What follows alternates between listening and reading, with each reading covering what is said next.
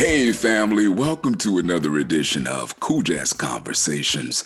I'm your host, Marcellus Shepard, the bass man here on WSSB. And let me tell you, I am beyond excited to be talking to our guest today because this brother happens to be a piece of music history. I'm talking about Grammy Award winning composer, producer, keyboardist Please welcome none other than the Godfather, Jeff Lorber, to Cool Jazz Conversations. Jeff, how you doing, bro? I'm doing good. You know, we had a few uh, technical issues today, but uh, I think we got them solved. Hey so. man, we we are working right on through them. You know, those kind of All technical right. issues. I, I guess it's kind of like a summation of the last year and a half coming out of 2020 into 2021, right?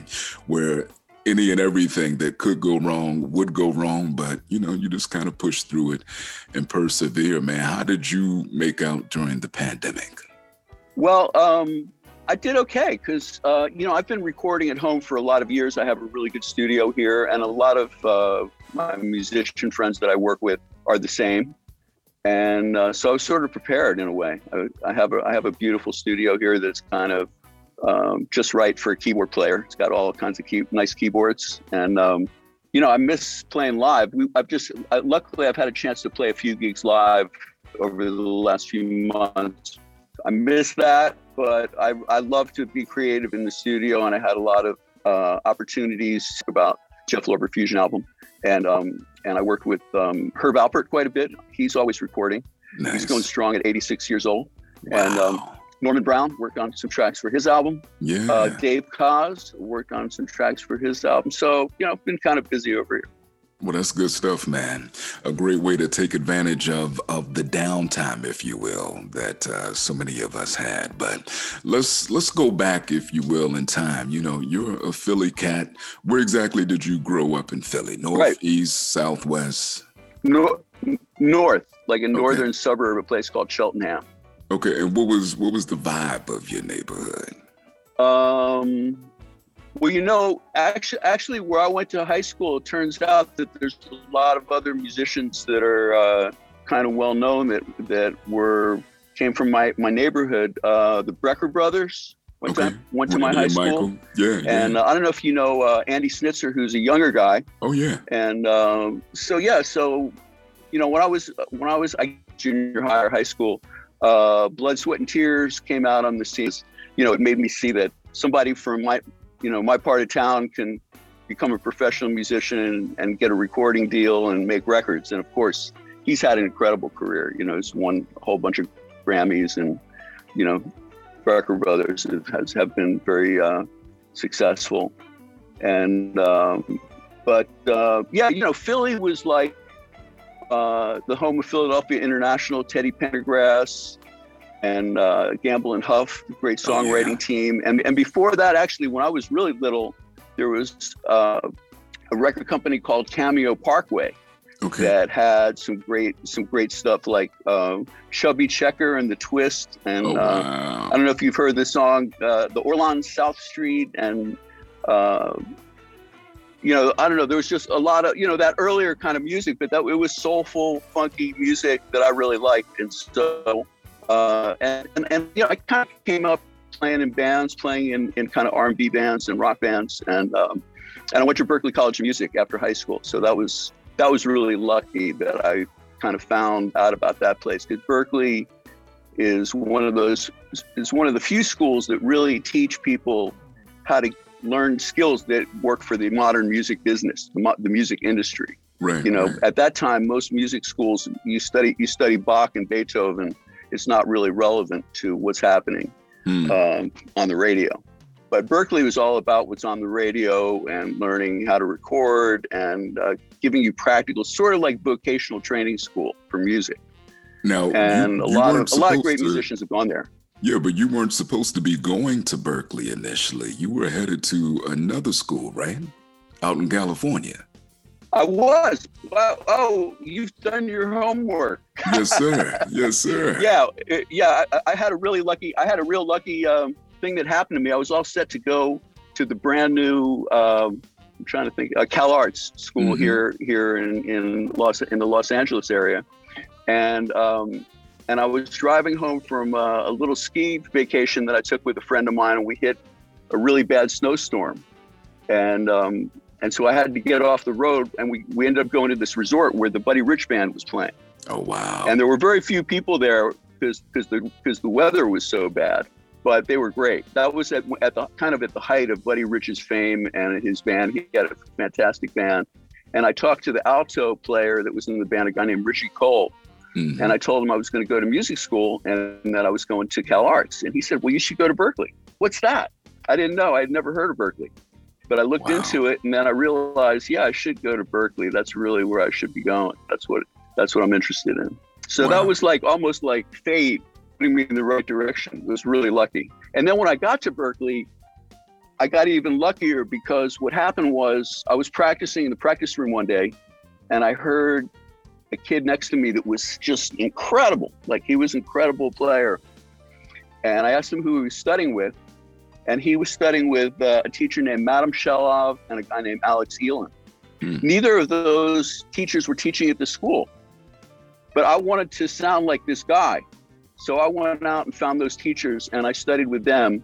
Wow. And they were the best the best teachers I ever had. Madam Chaloff was like a classical technique teacher, mm-hmm. and Herbie Hancock and Keith Jarrett and Chick Corea would go and take lessons from her. Ah. And she she she was amazing. And this guy Alex Elin was a jazz teacher. He he taught jazz like his own way. And both of them were, were very similar though in in the fact that they they kind of both taught things in a very very step by step manner where you really focused on the basics and you learn one thing and you build on that. You know, it's like I mean, I think most teachers work like that. Most yeah. great teachers work like that. Right. And so um, that made a huge difference too. So that was, um, you know, that helped me really get to where I wanted to go. A lot. It was great. Now, you just mentioned Herbie and Chick, but you know, who are some of your major influences that you've had over the years, including the two of them? Well, those two are huge, and and really Herbie in particular. Um, I remember when I heard this album that he made that was called Fat Albert Rotunda. Oh yes, and that that really that album cha- kind of changed my life. That was 1969. Um, yeah, wow, you're you're good. uh, which is, you know, right, be, right. I was like a senior in high school in '69, graduated in '70, um, and uh, yeah, so that was Herbie's first record of kind of doing funky stuff. Before that, right. you know, he played with Miles Davis, of course, and he made, I guess, maybe two or three, maybe three, three or so solo albums on Blue Note, but they were very jazzy albums which were incredible albums. I mean, I mean, uh, Maiden Voyage and uh, The Prisoner, and I, I forget uh, the name of all the records, but uh, but this one, the Fat Albert record, was a funky album. He was mm-hmm. playing Fender Rhodes, and even though he he wasn't really using R and B type of musicians at all, except for Ray Parker played guitar on the album. Right, right. But besides that, he had Joe Henderson and uh, I think Tootie Heath, and you know they were all jazz guys and back in, in those days, what was considered funk was more like something w- which we now call boogaloo. Okay. Um, it's, it's, it's not quite kind of like the funk that we know exactly, right, but it's right. close. Right. It's kind of close, but it's still funky. Yeah. It's still good. And so I heard that, and it's like that is what I want to do. That's it nice. right there. I want to play like that. I want to play that kind of music, and that's it.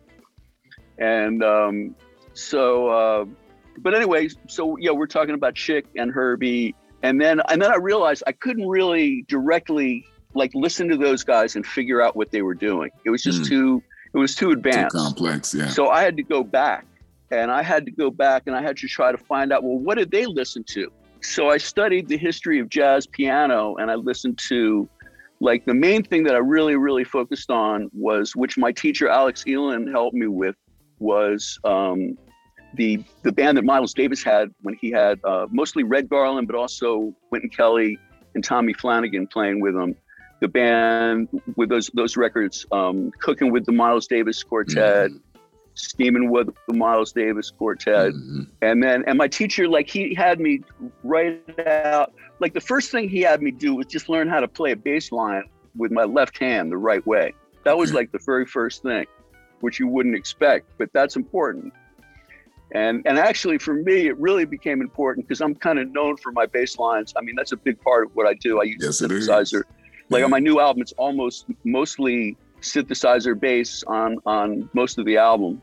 Um, but yeah, he had me transcribe some of the solos. So I just went really went back into jazz history and I studied that specifically a lot. But also, I became a big fan of uh, McCoy Tyner, um, Bill Evans, of course, you know, I'm sure there's others, but that's that's all I, I can think of at, at the moment. But uh, yeah, so I studied the history of jazz piano, and then eventually I was able to understand more about what was going on, what Herbie and Chick Chick were doing. Nice. So that's nice. how that's how it worked.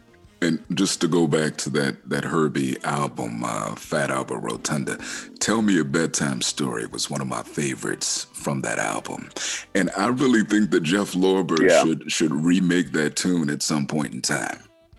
I'm just saying. It's funny you should say.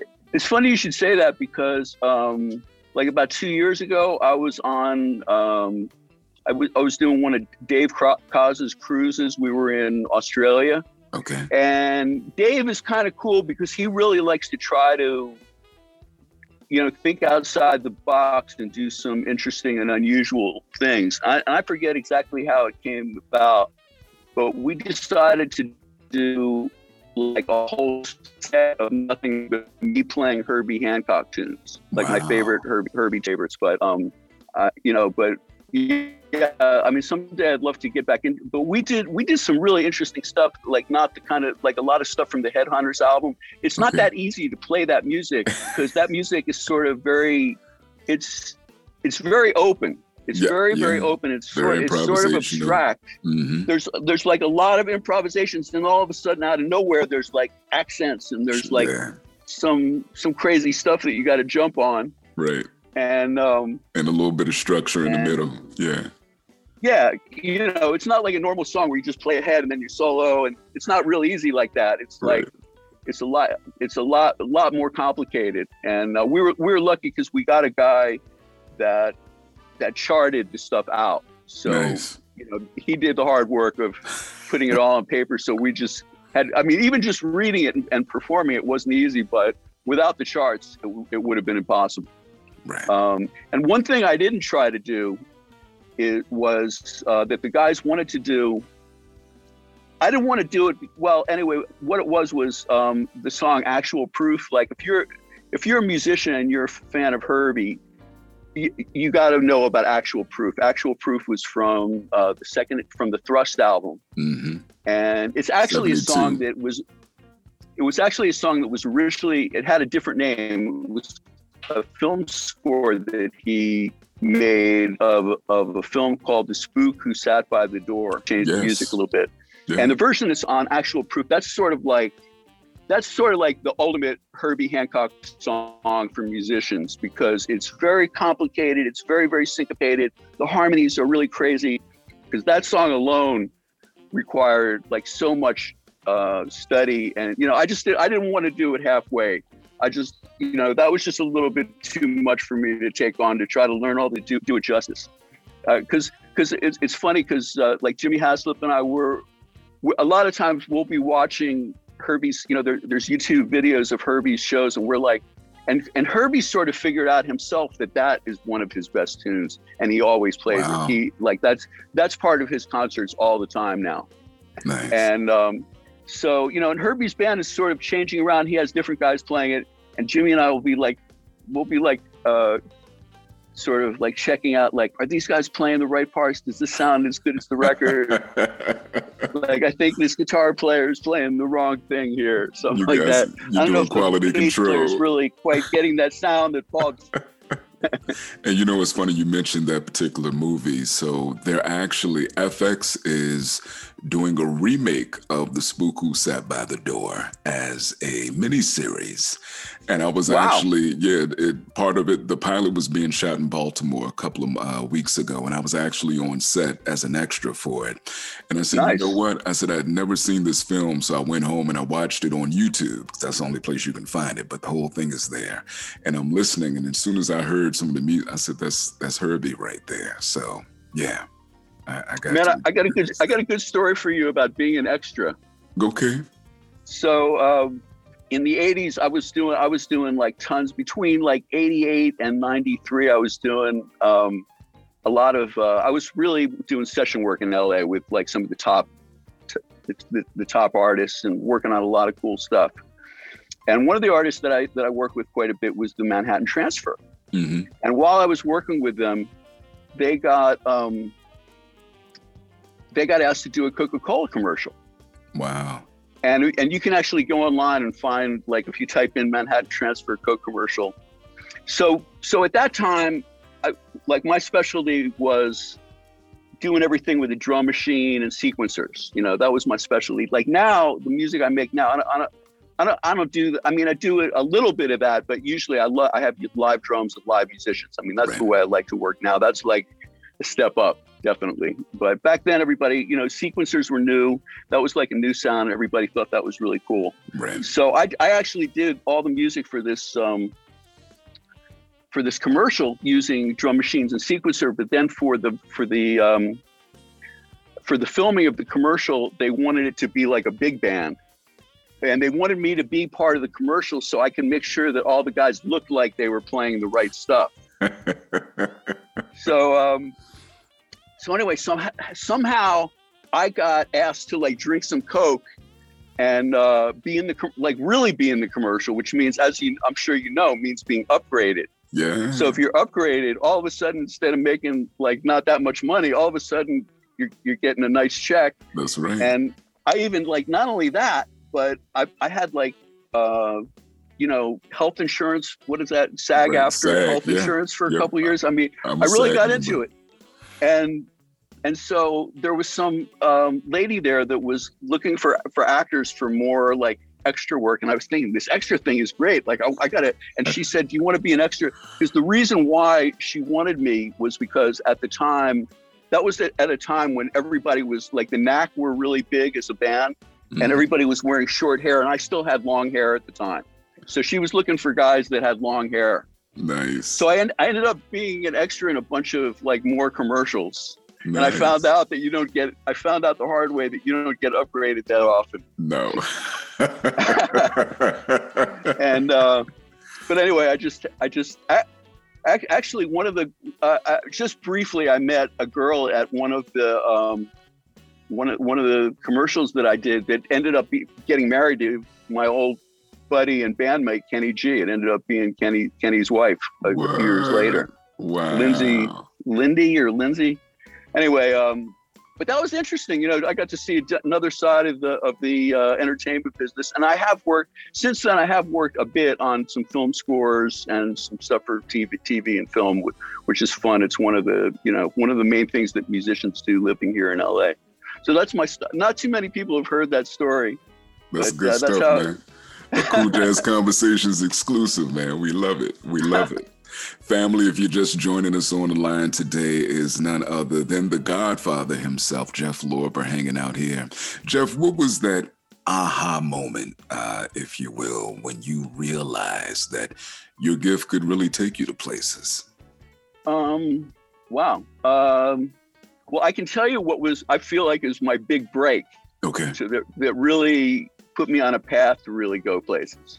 And this is a, this is a real wo- weird thing because you wouldn't expect that, you know, this would be your big break. But um, so back in those days, it's not like now where you, your computer comes with GarageBand and you can, you know, you got as many tracks as you want. You can make Right. demos and there's and there's nothing to it.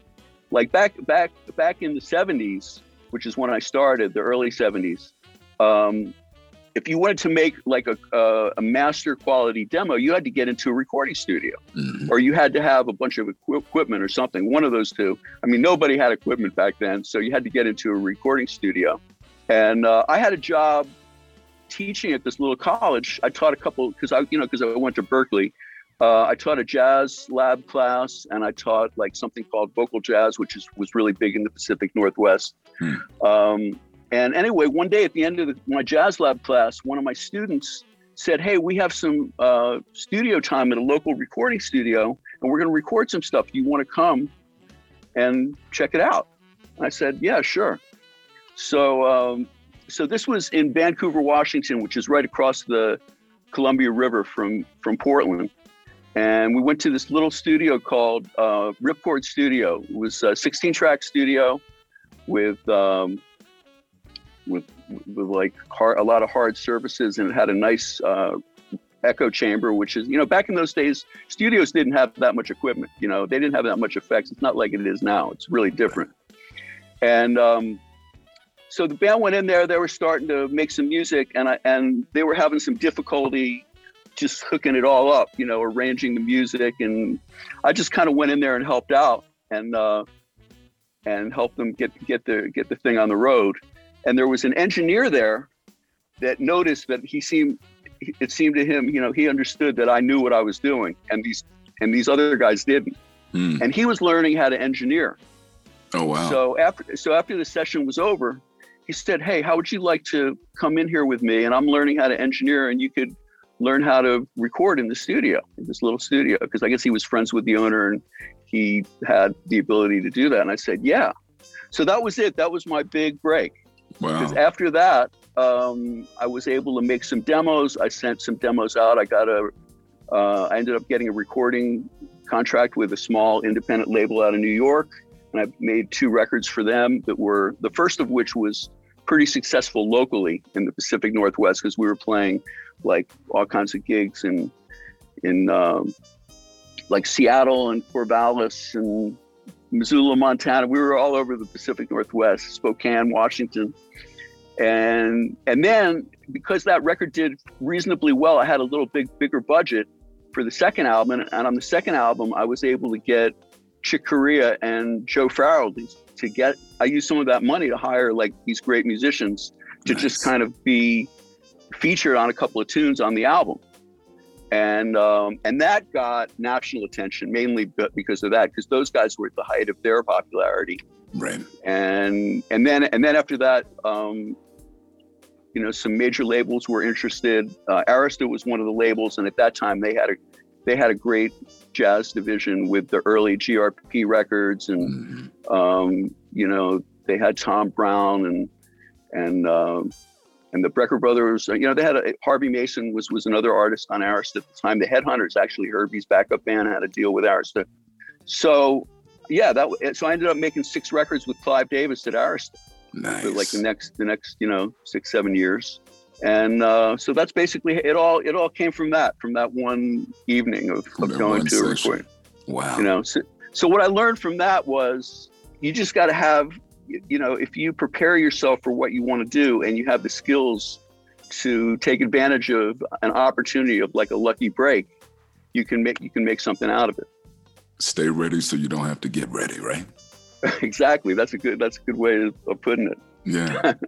so Jeff, you know, you you definitely are one of the the forefathers, uh, the Godfather, as as I like to call you. But you know, one of the pioneers of not only the fusion movement but also the contemporary jazz movement as well. Mm-hmm. What exactly were those sounds birthed out of?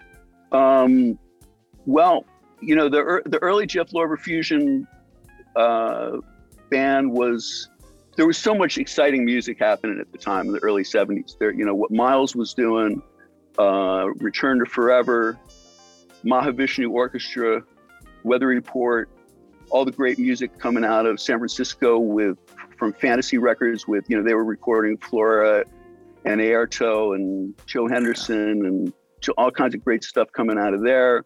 Um, the Crusaders, yeah. Crusaders were a huge, they were a huge um, influence and, and R&B music in general, which was mainly, you know, Earth, Wind and Fire was basically running that, you know, like every, right. uh, practically every band in R&B music was trying to be Earth, Wind and Fire. Right. They weren't Earth, Wind and Fire, which actually really, like in a way, the Crusaders and Earth, Wind and Fire were really important in the sense that um, there was a band out of Portland called Pleasure that mm-hmm. was signed to Fantasy, and they they they had a little bit of a Earth, Wind, and Fire sound, but also they also they were produced by Wayne Henderson of the Crusaders, who who who discovered them, and uh, they were very talented. They were great. They were a great band. They had the song Glide that you probably know. I mean, they're mm-hmm. if you listen to their albums, it's just they were way ahead of their time. Most and I'm still really good friends with uh, Marlon McClain, the guitar player, okay. and Nate and Nate Phillips, the bass player, and I've worked with them for years. And Dennis Springer, the sax player, he he was the sax player on my album Water Sign, and he played beautifully on that album. That was sort of my breakthrough album in a way. It had the song Rain Dance, which later became kind of a big hip hop right. anthem that was sampled by yes, a lot of yes. people. We'll come back to that um, too. And uh, you know, Tower Power was another huge influence, like that kind of syncopated sound that those guys were getting. You know, which you know, um, it's kind of derived from, um, you know, James Brown and and Sly Stone. I mean, I could go on and about the melting pot of all the incredible music that was happening at the time. Right. But and then and then and but I think what happened was like my band and Spyro Gyra and also the Pat Metheny group, those three groups, we were sort of like the next generation of fusion jazz that was more melodic. Right. Like the earlier the earlier groups were more, you know, avant-garde and just Free like form. really yeah, very yeah. creative in all kinds of crazy ways. But but these three bands were more like a little closer to um, to instrumental pop music in a way, you know, where where it was more melodic. Uh, it was sounding more like modern R&B records or modern pop, pop records in terms of the engineering and the way the rhythm section sounded, and um, kind of a friendlier, easy, more easy listening way to put it together, but still jazzy and still, you know, creative and and adventurous. Mm. And um, so yeah so so so i think that's the big difference is is the focus on um, more uh, more mel- melody development and uh, kind of pop at r&b song form in terms of like sort of instrumental versions of pop or r&b music and that's the way i look at it and you know later they much later they came out with with smooth jazz which right. didn't exist when right. i was coming out but that was basically what I was doing. I was doing my own version of smooth jazz in terms of um, just combining those in, those influences in a way that was, you know, it was really fun as a musician to play music that was harmonically in, interesting and had bebop vocabulary in the solos, but at the same time, melodically was a little easier for the average listener to to, to, to, to enjoy and to you know, to hear and, and grab onto. No, so uh, that, that's that's that's kind of the way I see it. Do you prefer the term smooth jazz or contemporary jazz? Well, smooth.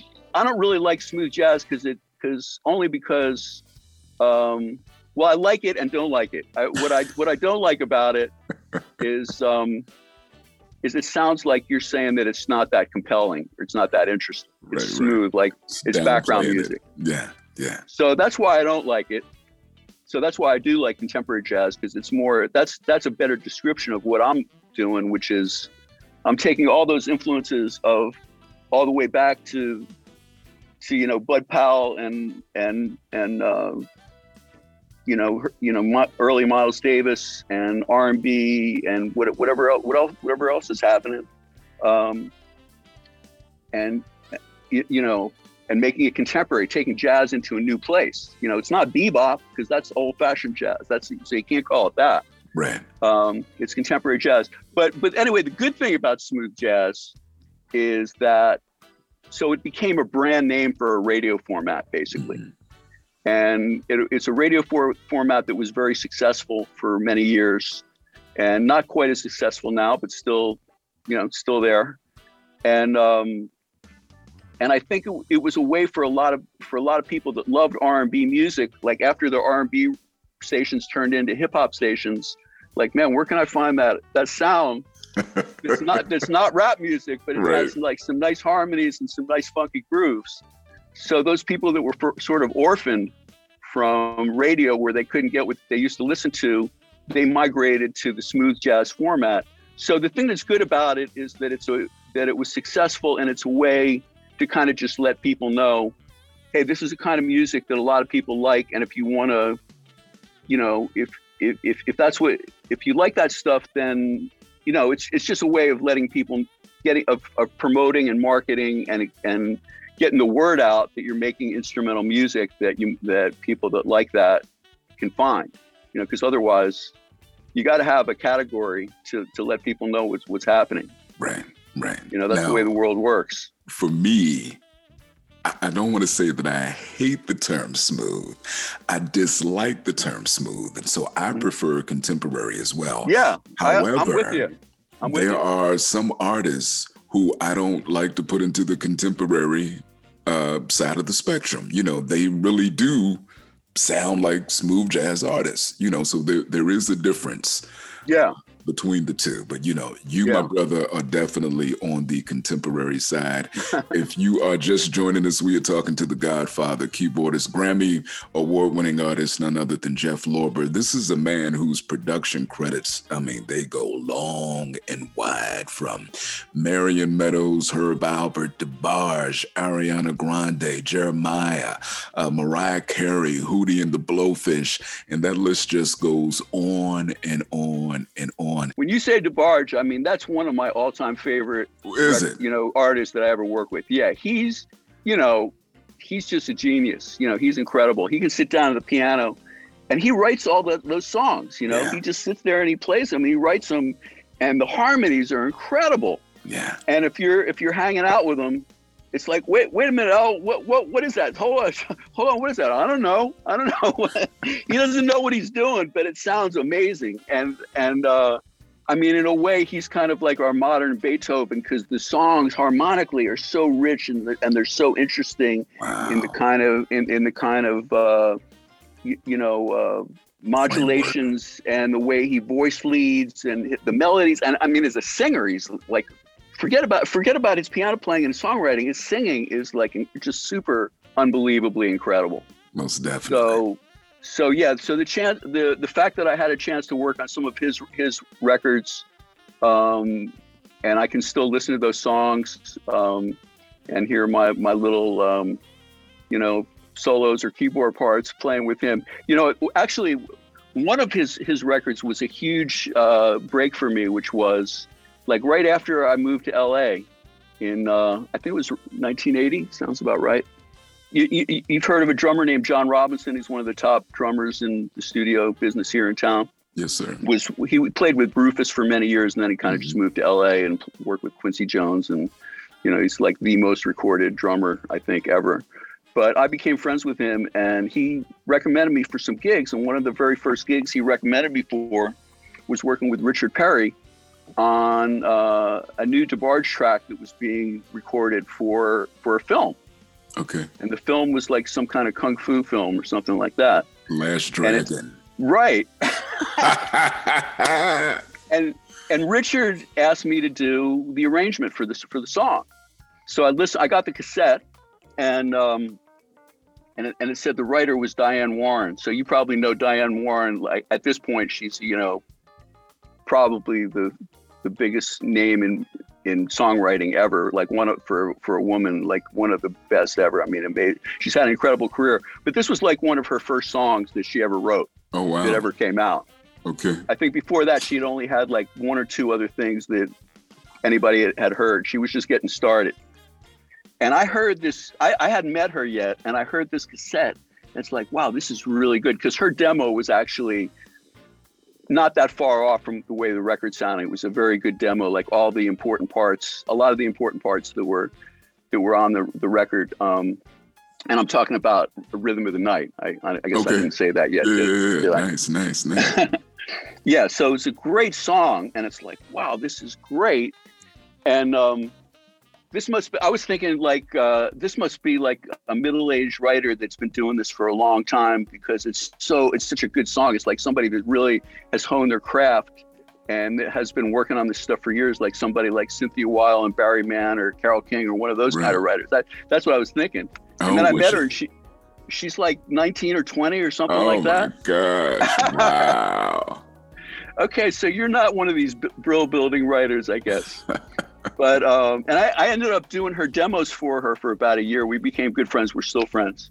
Nice. Um, but yeah, so so we went into the studio and we had a great band. We had John Robinson on drums. we had um, Paul Jackson Jr. on guitar. So Paul and I go back a long ways, as you can Yeah, tell. he's the goat.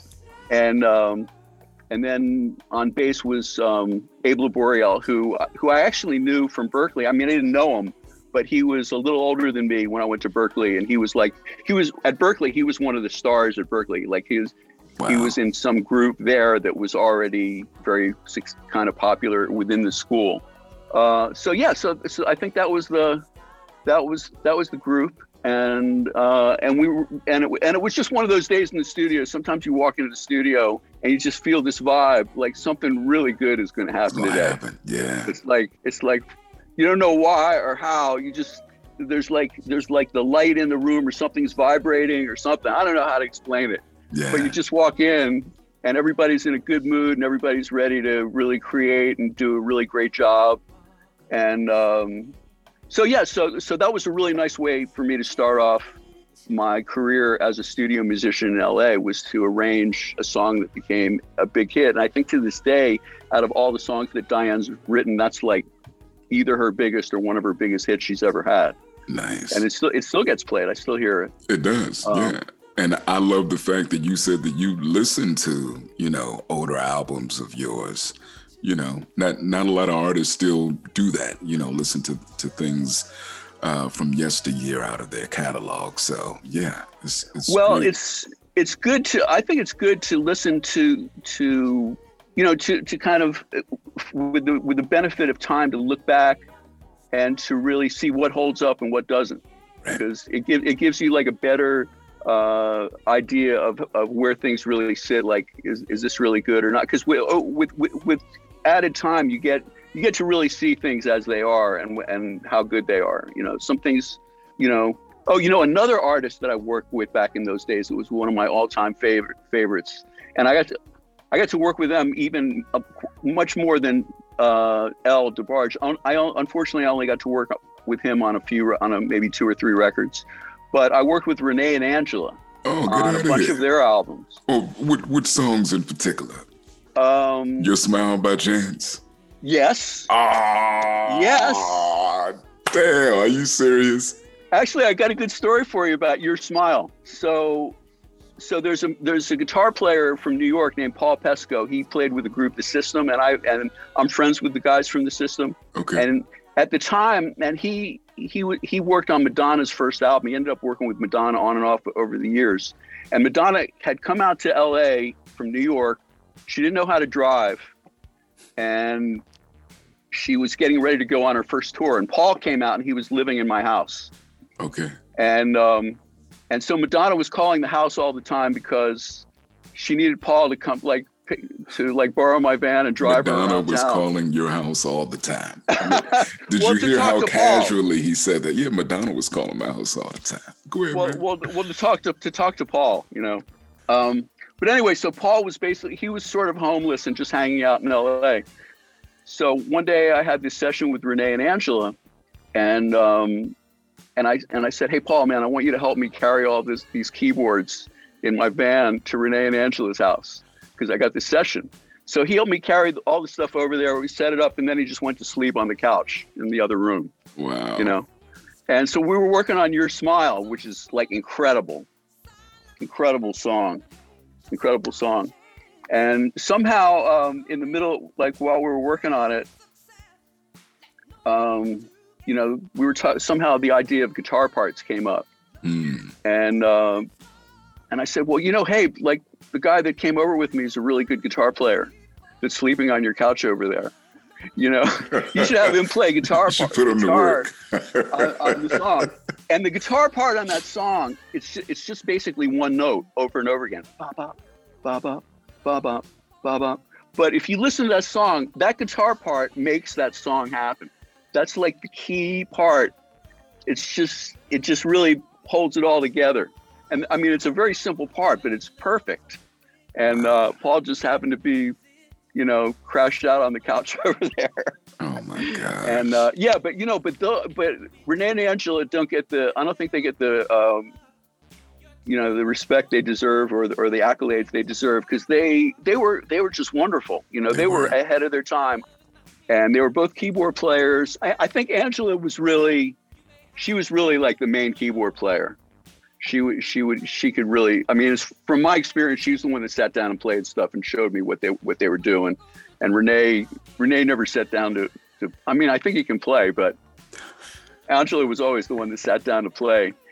Uh, and then actually after after the two the two of them split up, I continued to work with her and work with with her uh, on a bunch of Isley Brothers records too, Okay, like the, yeah. the the Smooth Sailing album. hmm But yeah, but you were talking about um, what records did I play on? Uh, so what, what was that called? Streetcar Named Desire? Was that that album that that Your Smile was on?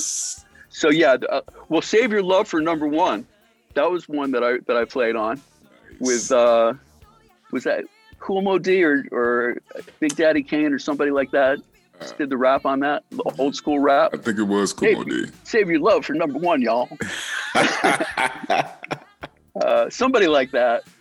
oh that's man. a great that's a great song that's a great song and um and also i'll be good i did the bass line to i'll, I'll you know i'll be good yeah that's a that's a uh Okay, yeah. Do-do-do. prophet 5 bass Do-do-do-do. Yeah. Okay. Nice. yeah, that's classic, but man. my first love my first love oh yeah, and and um yeah that's a great song man. worked on you- that. The keys on you, the solo on that. I remember that. That's my solo. That's my solo, man. Man. That's my solo. Thank you. Man, golly, are you serious? Wow. And then I- and then i worked with them you know they produced stuff for their first janet jackson album too Okay. and that was that was good too. Um, Young Love was the name of the song, I think, on the first Janet Jackson. People weren't didn't really know about Janet Jackson when she put her first album out. I don't right, think Right. Yeah, she was. they didn't. It, I think the second album was the one with Jam and Lewis or something Yeah, like that, and yeah. then all of a sudden everybody Right. knew who Janet Jackson was. But that that that was that song Young Young Love from her first album. Check check it out, it's good. Wow. And uh, and I think they worked on the first Lalah Hathaway album too. But and I, I think I worked on that. I'm not sure if I worked on it with, with Angela. Gerald Albright produced some stuff on that album. I know for sure.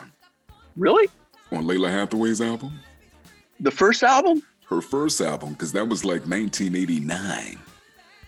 That was Um, 89. That's the album that has, that's where she originally did I'm Coming Back. Um, gosh, what else is on that? Um, Something in Common is on there. All right. Well, we're gonna have to talk a little bit more about this. I got to do some research, and I'll let you know what song. But, but when I when I when I worked on her first album, she was still a student. At, she was a student at Berklee. Right. She was still going to Berklee then, Yeah. and um, I think there were a couple of different producers on it. But I worked on a couple songs on that. Okay. and there and that was like one of the, one of the songs whatever whatever song that was i can't think of it now but uh it's it's also one of my real favorite songs i don't know if it was like something that became much of a hit or anything but uh anyway that there were a lot of projects like that i worked with robert brookins i worked i mean i worked you know and then actually then i started working with Louil Silas it was fun stuff, man. Uh, it was, you know, it's fun to be a studio musician and work on all kinds of records. You learn a lot. Um, we even worked on um, because he was at Louil was at MCA, and U2, you know, was at MCA too. Mm, Um, and Jimmy Iovine was over there, and so we worked on a U2 album wow. um, doing doing remixes, and um, and then all of a sudden we started getting some rock, not that much, but a, a couple of rock rock bands wanted us to, because you know these bands they wanted to have their music on. There were some new formats that were like called Hot CHR or something like that, Mhm. where they played more dance music, kind of Right. kind of like Power 106 kind of stuff, but which is more har- har- hit dance, hip hop. I don't know, but um, so if you if you could make a version of the song that had the stuff that those stations were looking for, you can get a lot more listeners, and you could really boost your sales. Right. And so a lot of a lot of record companies were interested in doing that. So we were we were busy doing that too. Man, you, I mean, Jeff, you've had your hand in all genres out there. You, you, know, from rock to jazz to fusion, uh, R&B, of course, hip hop. You know, which we haven't even really touched on. But talk about the first time that you heard your song Rain Dance being sampled in a song with uh, Notorious B.I.G. and right and and and uh, Junior Mafia, if you will. Tell us about that. Well, the, well, the weird thing is, like a lot of times they'll call you up, and I, I had a publishing deal with um, what, what now is Sony Publishing. It, it's kind of been through a few different companies over the years, but um, you know, usually if if something was being sampled, they'd call me up and let me know about it and like ask me if it's okay. And uh, but this was a case where they didn't do that, and I was just driving in my car here in uh, in LA. I was driving back from the gym one morning early, and I just thought, hey, I wonder if I'll see what's, what's happening at Power 106 and see what's going on. And they were playing "Crush on You" by Notorious Big and Lil Kim, and it's like, huh? What's this? You know, it's my song. yeah and I'm, I, I, just about got into a car wreck actually. Oh my god! Uh, because I was, you know, I wasn't like really for a minute. I wasn't paying attention to where I was driving to, so I pulled over. But um, you know, I mean, yeah, that was the first one, and uh, it turned out that they had cleared it. You know, everything was cool. I mean, at some point, most of the major labels, if you know, they know that if you don't clear stuff, that it's it gets worse for you later back. on. Yeah, it's gonna yeah. So they usually have somebody there that's paying attention to make sure that they're covered. Right. Although not always, but most of the time. Yeah. Um, but um, you know, but yeah, but that started a whole thing of um, you know Erykah Badu kind of jammed on it on on her live album, and you know you mentioned a bunch of other a, a bunch of other people, Jeremiah and you know I think Mariah Carey had yeah. she had a single a couple years years ago called "On No No" that used it, and um, so that's been it's just been great because all of a sudden this song that came out in 1980 you know it had a nice that was on my water sign album that did pretty well back then but it all of a sudden it's still relevant and a whole new generation or generations plural now i guess yeah. of music fans get to hear get right. to hear my music right. in a different context. So and it's a whole it's great. list of, of tunes, you know, Black Ice, Magic Lady, Catherine, Curtains, Night Love, you know. Yeah, Night Love is Night Love is is one that's really been used. Um, Jay Z used that, mm-hmm. and uh, uh, Brian Wale. McKnight, I think. Wale used it as well. Yeah. Uh-huh. So this new generation, they're very savvy. And not only do they listen to what they listen to, but they want to go that extra mile to figure out, well, whose sample was this? How was this made? And so there's a whole nother opportunity for folks to uh, discover and or rediscover the hitmaker himself, Jeff Lorber, for sure.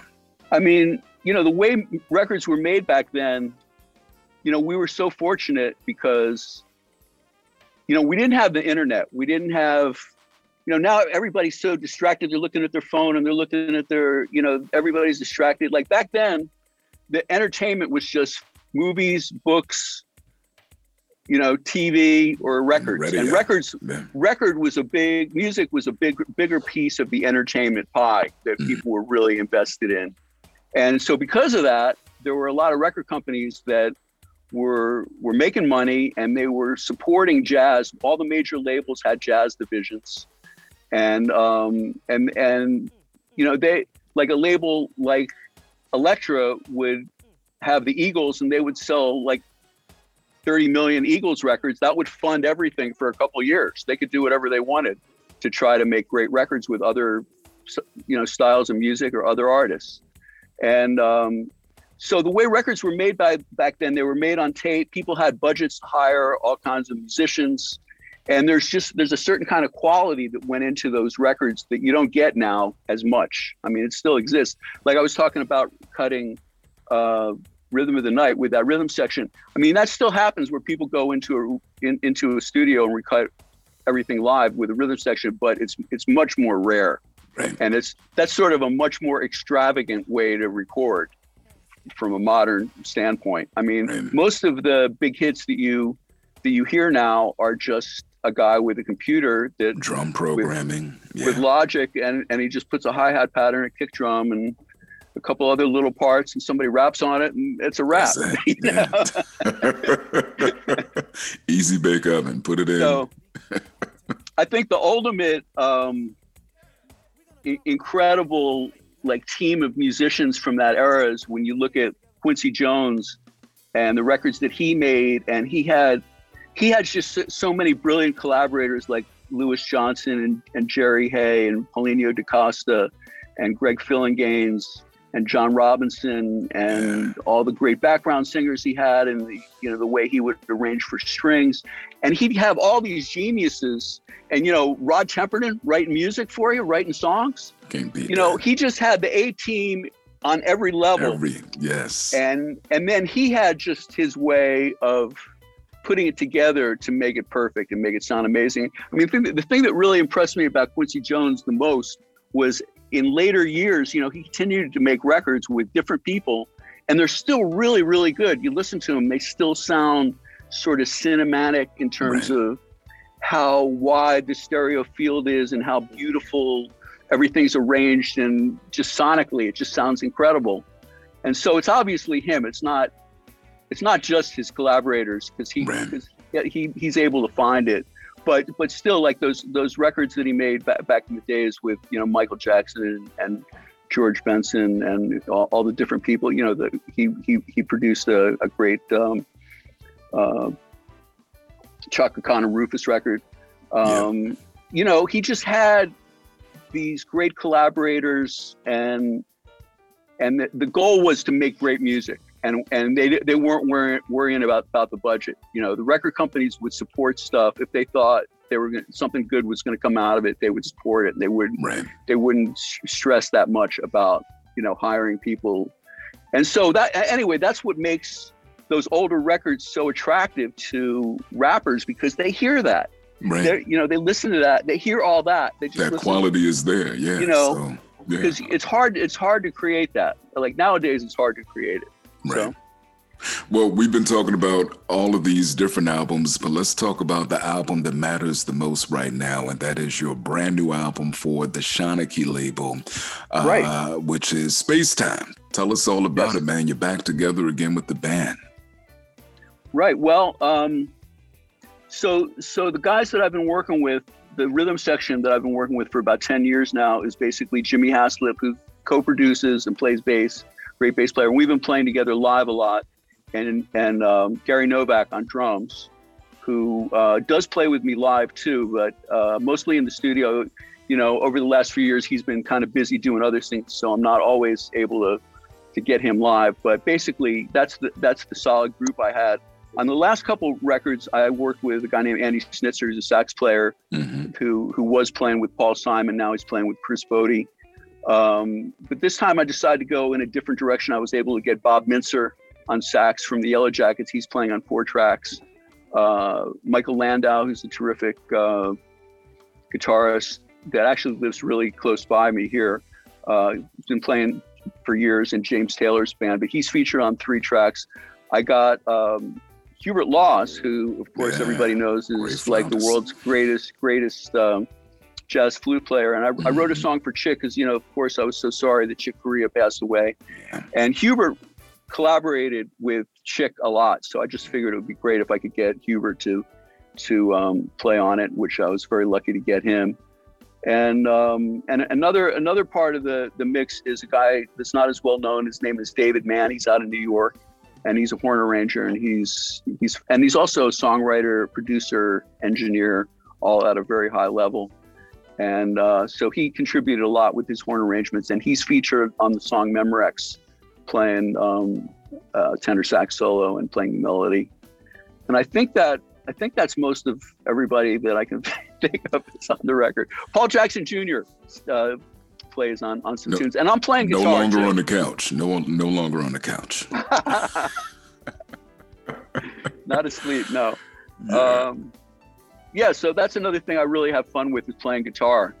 Um, nice. And um, you know, I'm not as good as Paul, but uh, I, I, can play some simple stuff and kind of get it down. So, so it's just it's it's a lot of fun for me because it's it's sort of like I know what's going on with the piano, but I'm not really as I don't quite know where everything is on the guitar. Right. So when I can make music, it's more of like just fun because I don't know what I'm doing. right. You, you're down you, that head is down and you're watching everything that's going on.